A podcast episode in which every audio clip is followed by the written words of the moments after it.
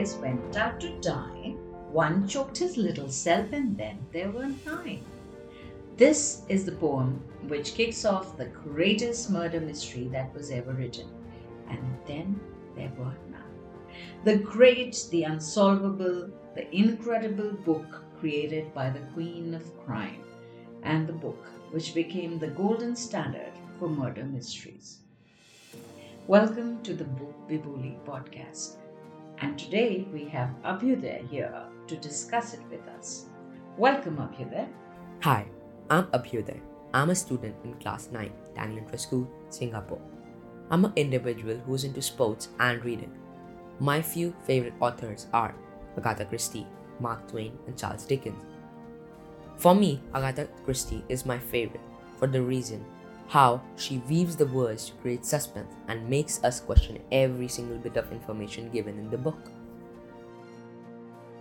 Well, that's an incredible list, Abhyuday. Um, well, coming to the book, did you find the answer to the riddle of the real killer? And also, was the nursery rhyme an easy crack to you? I did not find the answer to the riddle until the second murder took place. The second incident made me go back and question the poem, as the first and second deaths were similar to the ones stated in the first two stanzas. As after going through the poem again, I started to see a connection with the past deaths and the poem, as stated in stanza 1. Ten little soldier boys went out to dine. One choked his little self, and then there were nine. And in stanza 2, nine little soldier boys sat up very late. One overslept himself, and then there were eight. Yes, it's kind of psychotic, you know, the way the poem goes, and you know, you keep going back and trying to think about it. I, I personally found it very, uh, you know, psychotic. Did you also find, you know, the book entertaining, or did you find it disturbing, you know, with the killer so intent on making sure that everyone was killed in a certain order, and that too with a nursery rhyme? I did not find the book as entertaining or disturbing as I did intriguing. The book kept pushing me to read more and more and to unravel every single detail present inside those pages. Of course, the book is incredibly entertaining, or I would not have read and reread it so many times.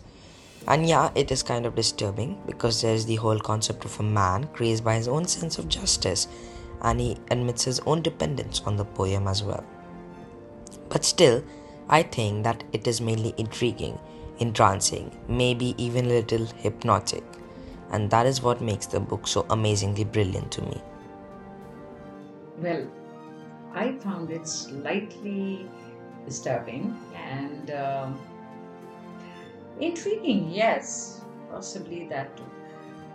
But it's an interesting book. Um, did you think that the book is worth all the hue and cry about it?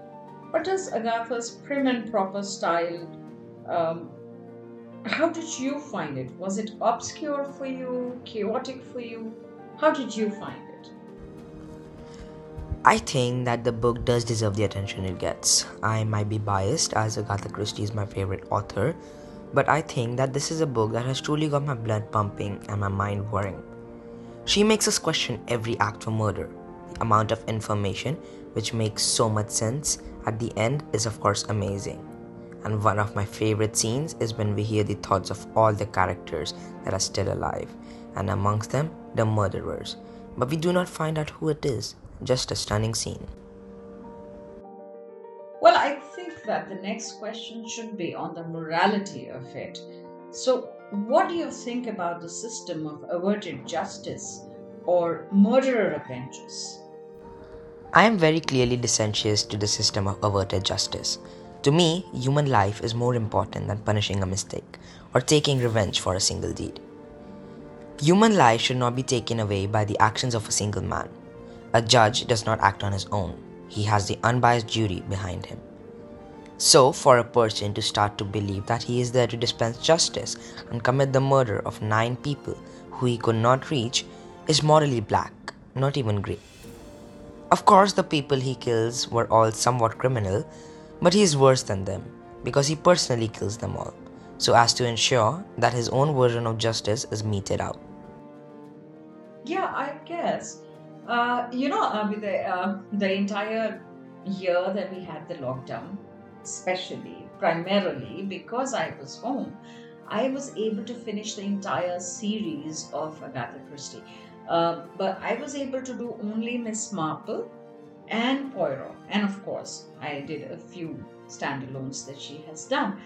But it was incredible, though after that, I felt, you know, that there is, you know, she takes a little bit of liberty with the clues and things like that, which is uh, interesting, but then you get the hang of it. Um, my favorite from the author, apart from And Then There Were None, was The Murder of Roger Ackroyd. Which one was yours? I do love the murder of Roger Ackroyd, and I have read books like Death on the Nile and Murder on the Orient Express. But still, to me, just like you, probably the majority of the Christie reading population, and then there were none remains the favorite. The way it is written, the just right sprinkling of clues, the unsolvability, these things are all part of the charm I always feel whenever I think about this book. So I would confidently say that it is my favorite book by Agatha Christie. Coming back to the morality of the book once again, if you were allowed to give lease of life to one character, if any of the ten had been able to survive, whom would you have picked? I would pick Dr. Armstrong. The death he is responsible for is an unintentional one, and he is constantly guilty about it. This shows that he does have remorse and very definitely does wish to take it back. He wishes that it would never have happened and that he would not have drunk that day. He also does not wish it to happen again and tries to find out who is committing the murders. Also, as a doctor, he had probably saved many lives in his career, which I think more than absolves him of the crime he once committed. Well, thank you very much, Abhyuday. It has been really, really interesting to have you over and we hope you are enjoying our platform. I think Book by Bully is a fabulous platform for learning about books and genres you may want to read, and to find out what other things of books you have read. I haven't seen any other platform which has children talking so much about what they like, dislike, and what they find entertaining about books. And it's been a pleasure to be part of this experience. And last but not the least, which was the most entrancing moment of the book for you? For me, the most entrancing moment was when we find out about the backstories of every member on the island through the letter. The method to the murderer's madness is a special part of the book, and the discoveries of all the places we all were wrong is beautifully written. We also come across a bewildering mindset where a person so strongly attuned to justice is not against the killings of nine people in the exact opposition of what justice is supposed to be. This scene really makes me think about the human psyche and its destructive tendency to justify its actions. It is such an entrancing moment, and one I read over and over. Thank you once again, Abhyuday, for giving us this insightful discussion. Well, folks, there you have it. And then there were none. The highest best selling mystery of all time book is brilliantly plotted and the exemplified version of morbid fascination, a masterfully crafted Mona Lisa, which took Mrs. Christie a long time to create. The book is presented through 10 characters' eyes and made with so many parallels and simultaneously plot threads. The poem, the victim's crimes, the murderer, the deaths, the deadly spring of the trap at every stage sends the reader's eyes and mind racing through the pages as each of their assumptions and flimsy solutions are proven wrong, time and again. As Christie's tortuous mind leads them through the labyrinth which no one has the ability to traverse but her, the book's repute of being legendary and unsolvable is earned, and if anything, an understatement.